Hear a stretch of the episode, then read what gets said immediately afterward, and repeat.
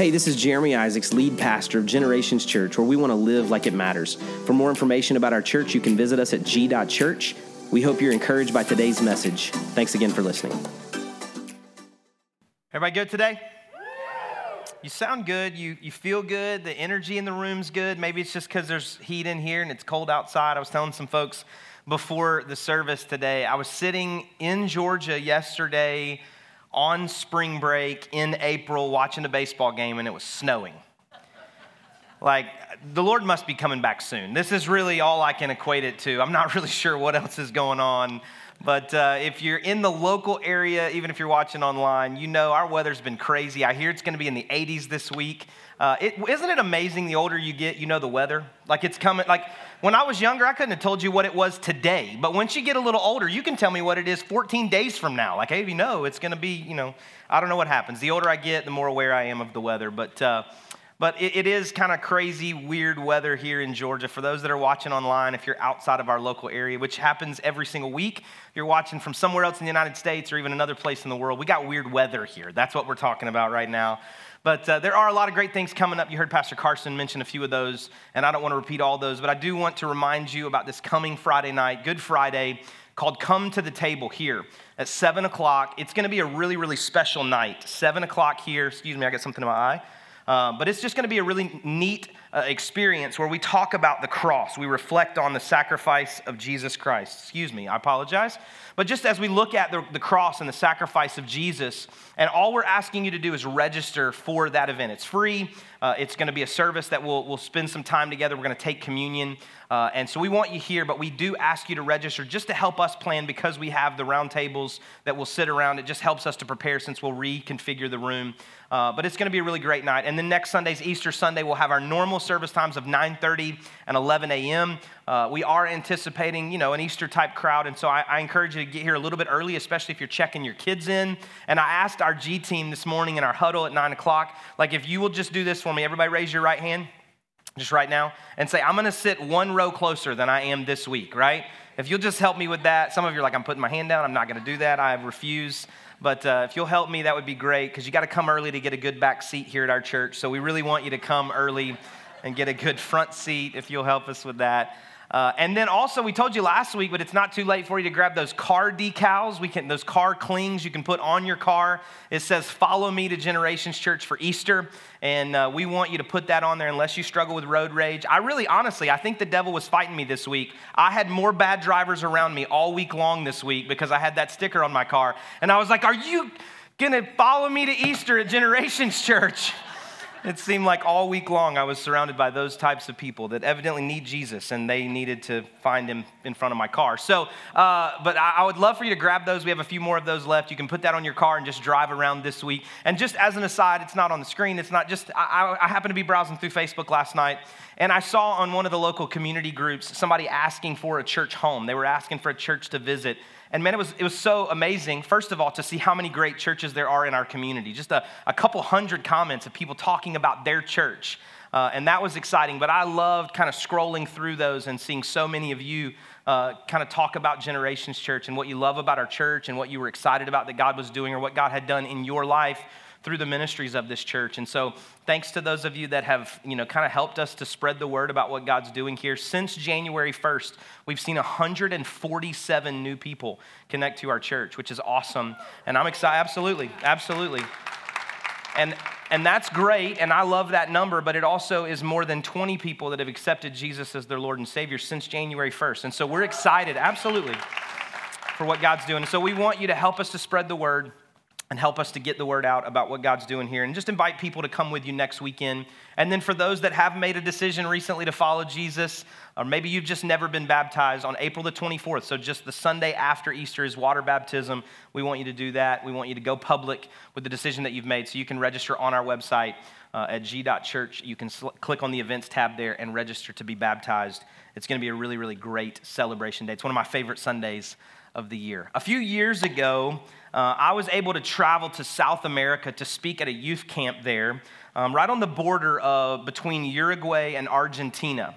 And if you know anything about a map, I, I, I, right there on that border, kind of on the southernmost or southeastern border of those two countries, there actually is a separation of, of land um, as you see a, a, waterway come kind of out of the Uruguay River, and there's a couple of rivers that kind of empty into this other larger river. Some people would actually call it a, just a larger waterway, kind of the, the beginning of a sea uh, that gets them into the southern Atlantic Ocean. And that waterway that it all empties into, that eventually makes its way into the ocean, is the Rio de la Plata. It's really the Silver River. And I actually wrote one of the two books that I've written. I wrote one of those books, or portion of that book, sitting there kind of looking at that waterway and watching this water come together and eventually empty itself into the South Atlantic Ocean. And as I watched this water, I noticed that there was a different consistency to the water. There was something different about the water. And I, I did a little research and I recognized or, or found out that this was what you might call like brackish water. That there was a convergence in this place of salt water and fresh water. And so these rivers that would eventually empty into it, that made its way out to the Atlantic Ocean, the, the brackish water or brackwater are actually places where there's salt water, but not to the level of the sea. There's salt water consistency mixing with fresh water. And so, if you understand anything about it, many of you probably are way more knowledgeable about this than I am for sure, but what you have there is a consistency that saltwater animals and saltwater plant life can't really live in that environment. But freshwater animals and freshwater plant life can't really live in that environment either. So you really have this one kind of place, and there's a number of places around the globe that are similar consistencies, but in this one habitat, you have some new types of fish or different types of fish than you might find in other places in the ocean or in other river life.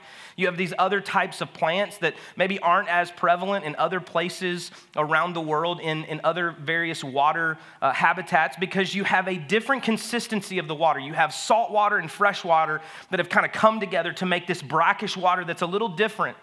And so when I think about that, I recognize that there's, man, there's this, there's this interesting dynamic that happens in that one place where you have these two things coming together. And so I want you to hang on to that thought and that idea as we continue in what we talked about last week, which was journeying towards Easter. Last week, we started with looking at the story from John chapter 13 and the story where Jesus washes the disciples' feet. And I told you that I wanted us to spend two weeks really preparing our hearts for Easter Sunday. Easter's a big event, it's a, it's a big day in the life of Christianity and in the church because we will celebrate the resurrection of Jesus Christ. This is not just a historical event. We are celebrating, we are recognizing the power of God demonstrated through Jesus Christ. That later in the Bible, we're told that same power exists inside of you and I. So when we celebrate Easter, when we look back at the resurrection, we actually are kind of holding on to the hope that that same power is demonstrated in our life. So whatever things are in our lives that may appear to be dead, that, that God can actually resurrect those things in our lives. That broken relationships, what seems to be dead relationships and dead marriages and dead finances and no hope in so many different places, that we actually can hold to and cling to hope because of what is available through the power of the resurrection on Easter Sunday. And so today I want us to look at a different story as we look to Palm Sunday and some of the events that continue to lead us toward Easter. But before I jump in, I'm going to ask you to do this. Everybody look right at me and say, I love you. I love you. You just remember that, okay? You just remember, this has been a challenging week as I've really dug into this text.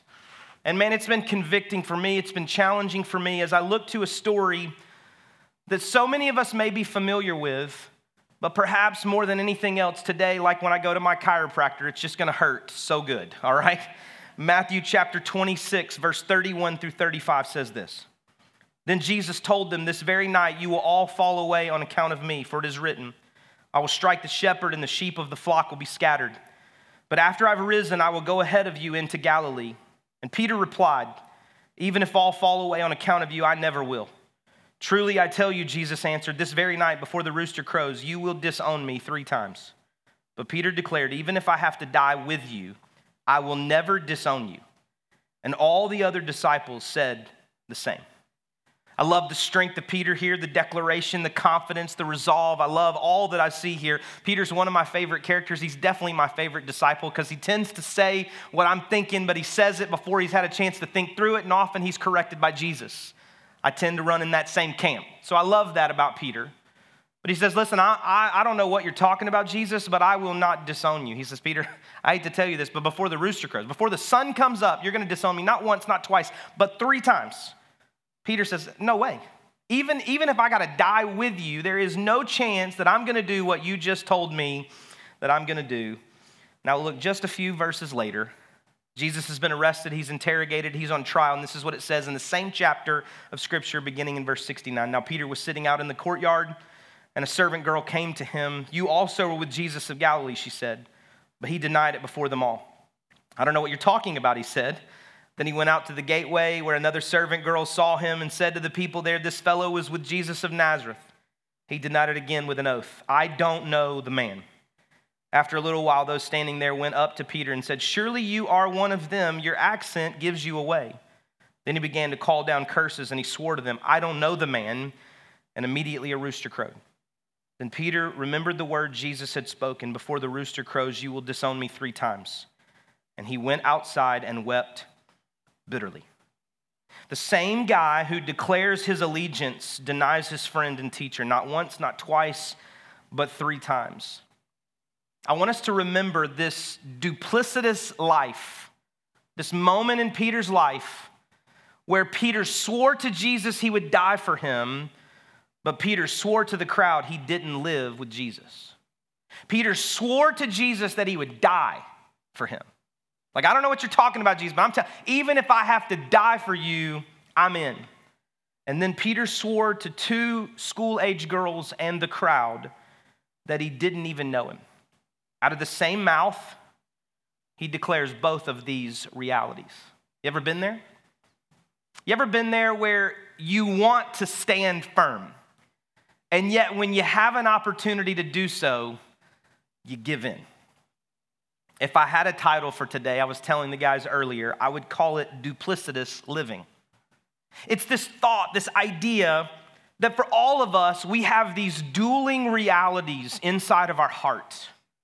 We have these desires to stand firm, and yet the pressure and the temptations and the fear and the insecurity, it causes us to make decisions and to compromise and to cower down even when we desire to stand strong. Today's Palm Sunday. We, we might know what that means. When I was growing up in church, it meant that the kids would come in waving these palm branches and sing little songs to reenact the events of the days before Jesus was kind of doing his final stretch of ministry, that week before.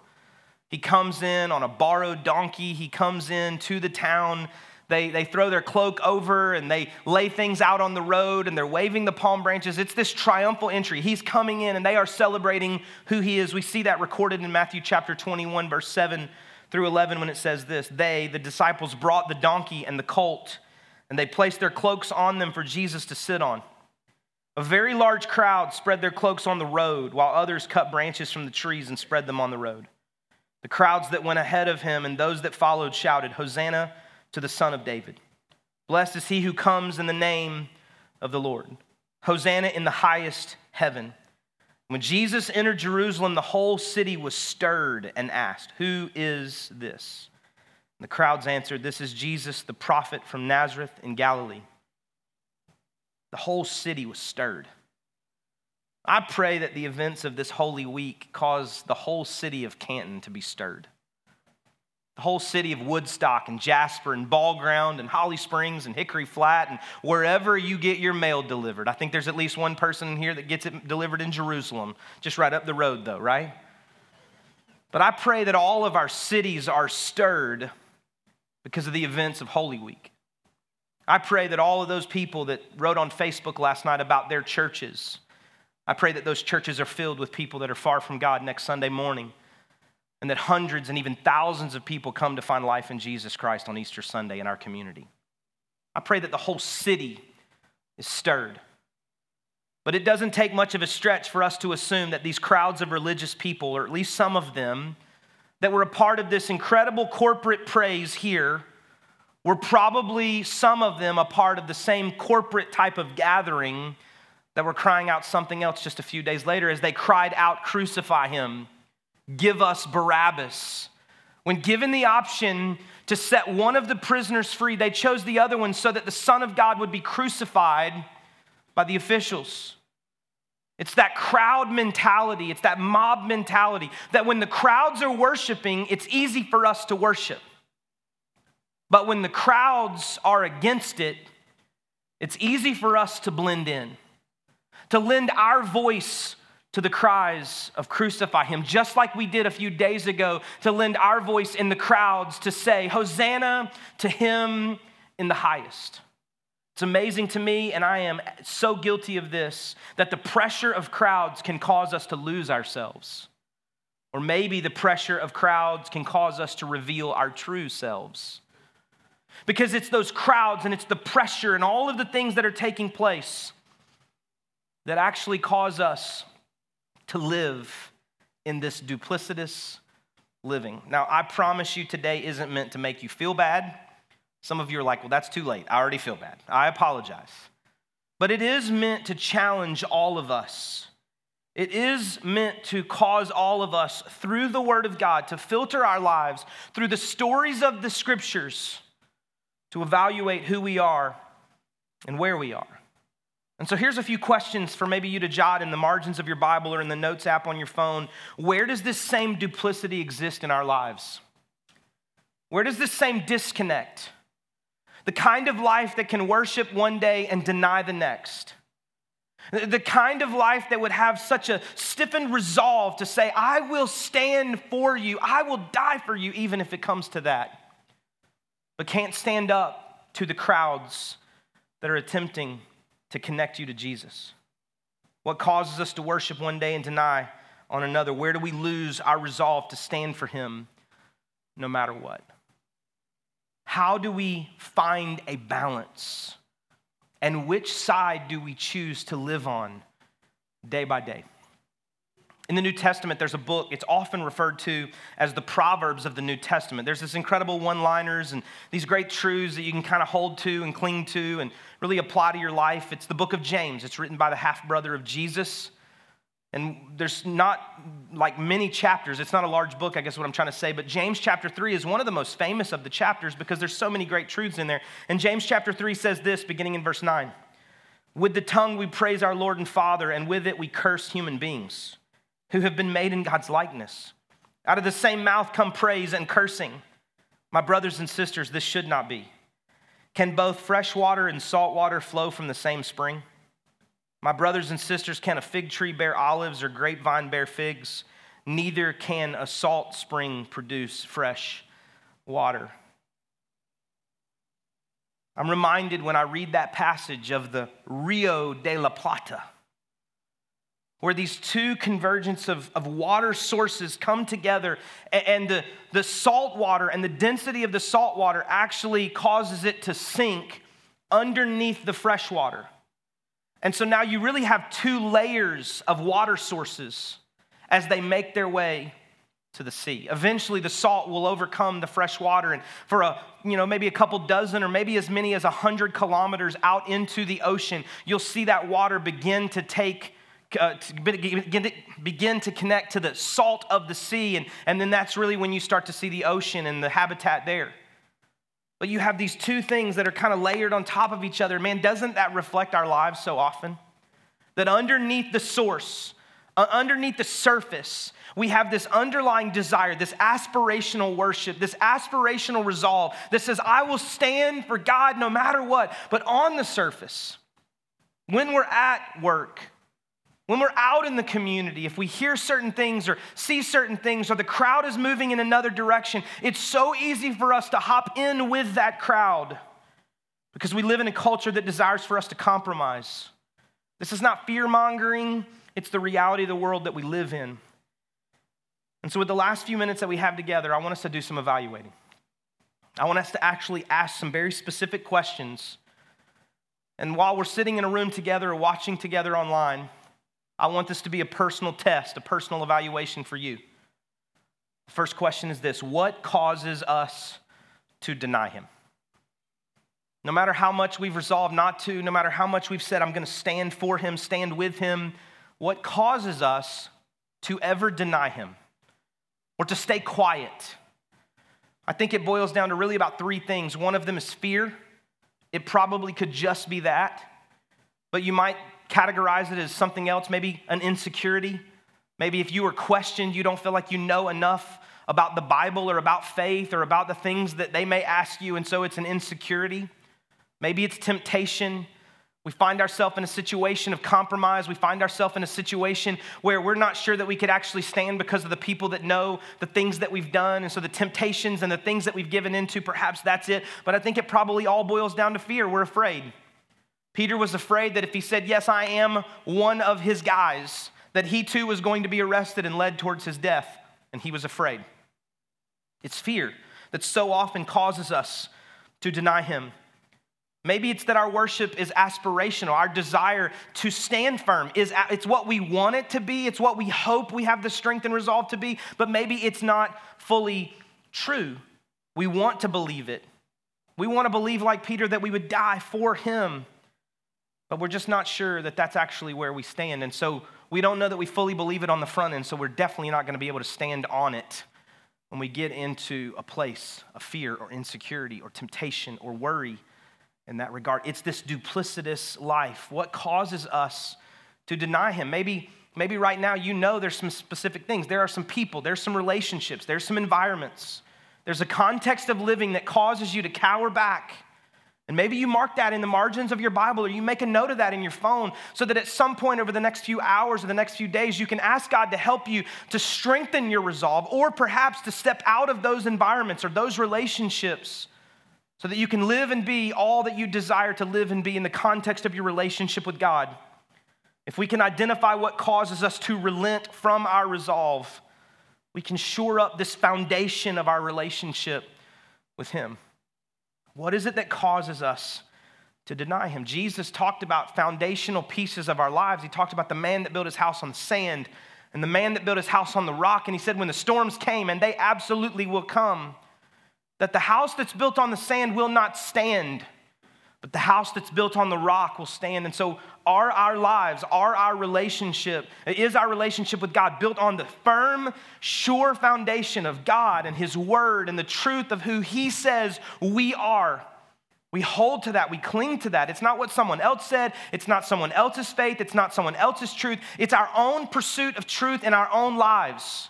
We are not being swayed by all of the other opinions of the people around us. We are not being swayed by social media or the news. We are swayed only by the pure conviction of God's word in our hearts and in our lives. That's what we stand upon. So that when the storms come, our lives are not thrown to and fro by all of the various things because it's one person's opinion and another person's opinion and all of the various things that are pulling at us from every single side. We can stand on the sure, firm foundation of God and His Word it's community and it's relationships with people that are in pursuit of the same things that we are in pursuit of.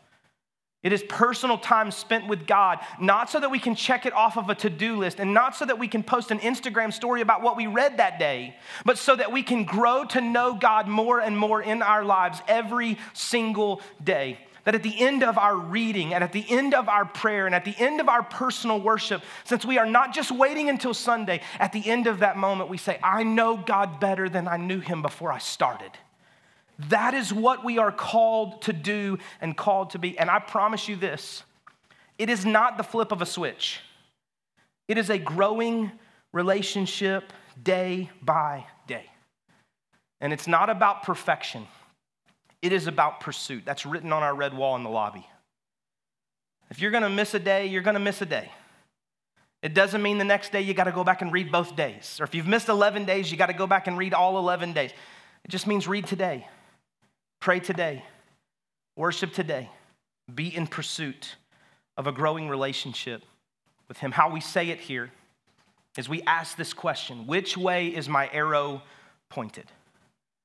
If, in the most juvenile sense, you could picture this image that God is there and the devil is over there, I have to choose which way my arrow is pointed. It's like, well, nobody's gonna point their arrow that way. That's true. But I think all of us could probably answer truthfully whether or not our arrow is pointed in the direction of a growing relationship with God. Am I attempting to get closer to Him?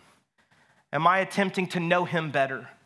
Am I attempting to understand His perfect will for my life, His plan for my life? Am I attempting to find freedom from the things that are holding me hostage?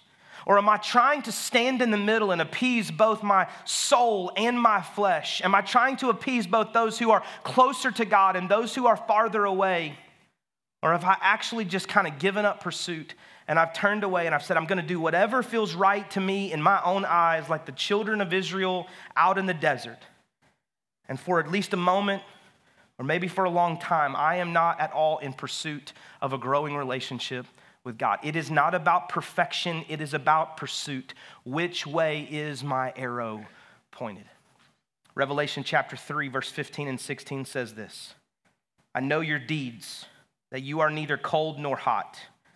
I wish you were either one or the other. So, because you're lukewarm, neither hot nor cold, I'm about to spit you out of my mouth. This is the revelation that John had early in the book of Revelation where he's actually writing these letters to the churches and he's talking to them and challenging them about their present reality. And speaking to this one church, he says, Listen, I see that you have chosen to try to stand in the middle. You're not trying to choose a side. You're not actually trying to grow in relationship with God, but you're also not fully giving yourself over to the enemy. You're trying to figure out how to live in brackish water. You're trying to figure out how to be saltwater and freshwater all at the same time. You're trying to figure out how to get close enough to God that you feel okay on Sundays, but not be so close that you don't fit in on Mondays. Like you've just decided you're gonna try to live in the middle. Don't do that. You ever taken a lukewarm shower? Isn't it miserable? I mean, it's horrible. It's terrible. And what we see here through the words of God from the revelation of John is that it disgusts the Lord that we won't pick a side. We're trying to live in brackish water. So here are some evaluation questions as we continue our personal test. Where am I inconsistent? Where am I inconsistent? Where do I declare my allegiance? I will stand even to death. And where do I compromise and give in? Where am I inconsistent in the way that I live? Where do I give in? Are there people I'm afraid to admit I'm a Christian around? Who in my life am I afraid to talk about my faith around? When and where do I hide my relationship with God? When and where do I try to live in brackish water? Or do I try to just hang out in the middle? When and where? Who? Why?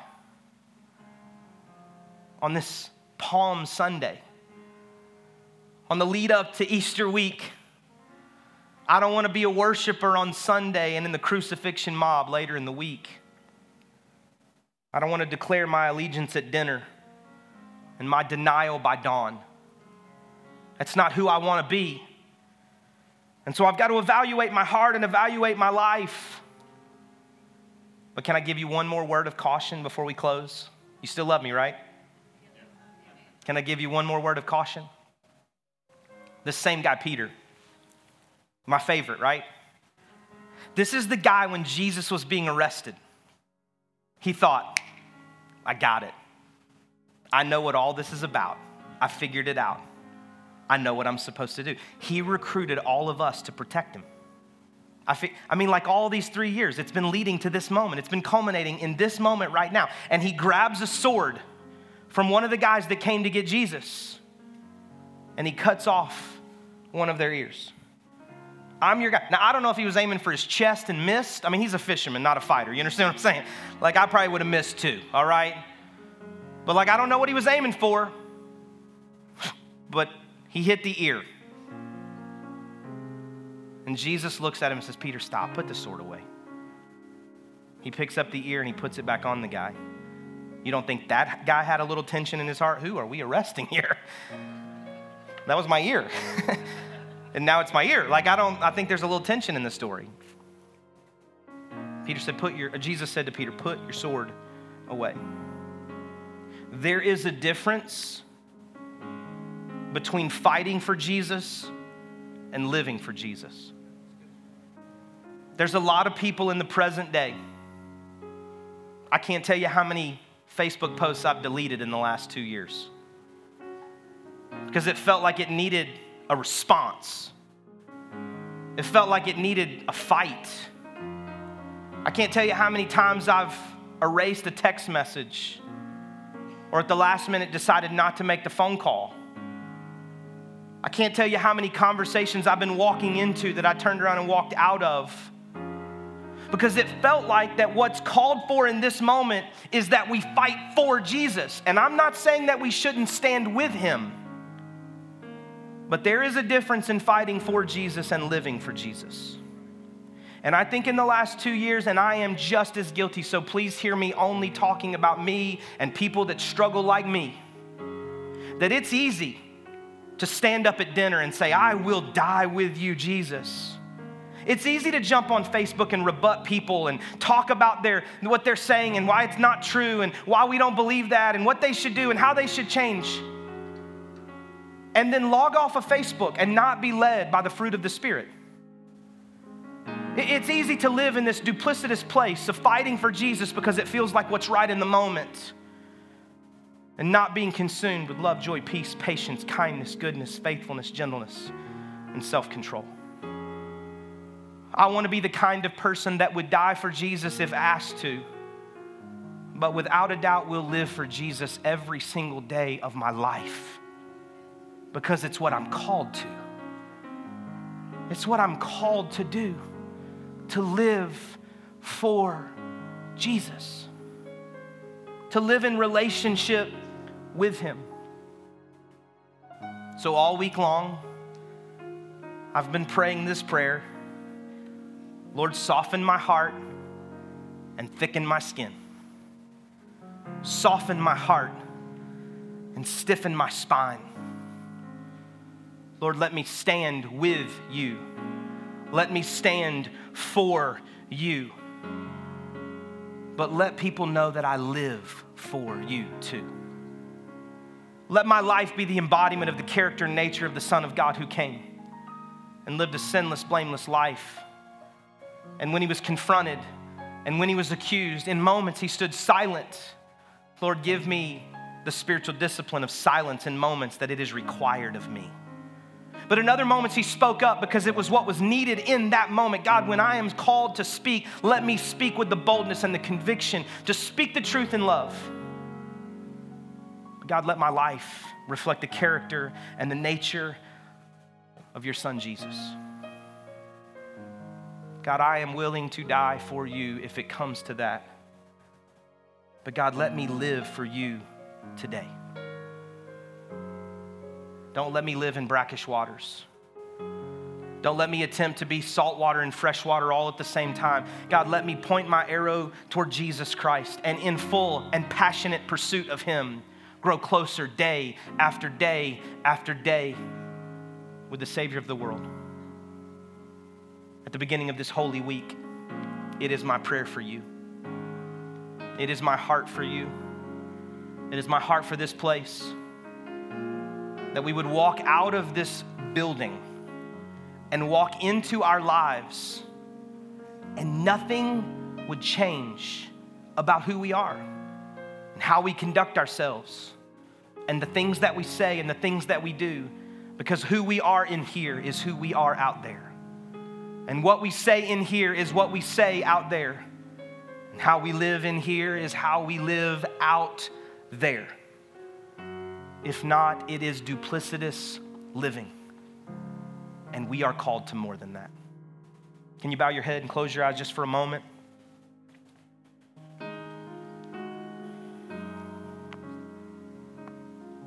Nobody's looking around in the room. If you're watching online, I encourage you just to bow your heads as well, just for a moment. If you would say to me, Jeremy, for me, I'm not in a relationship with Jesus. And I want that to change today. I'm asking God to forgive my sins and to be the Lord of my life.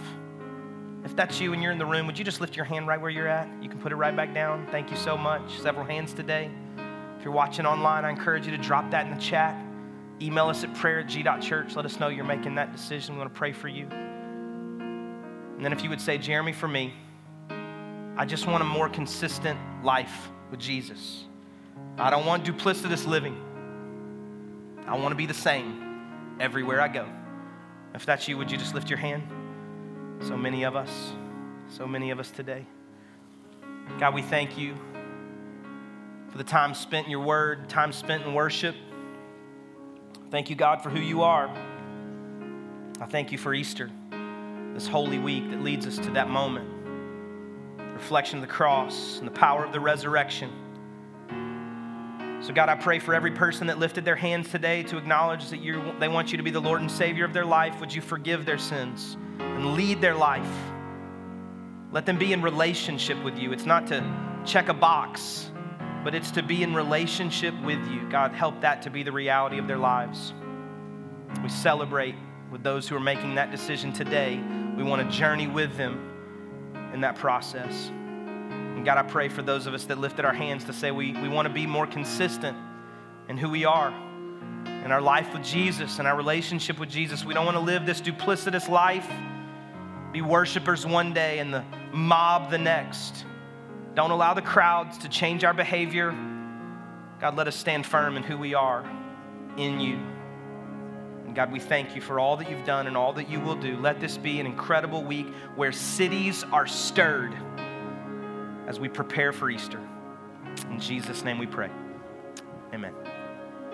Thanks again for listening. If today's message was an encouragement to you, we invite you to share it with your friends and family. Maybe subscribe, rate, and review the podcast. It just helps us spread the word about what God's doing here at Generations Church. For more information about the church, visit us at g.church. Have a great day, and God bless.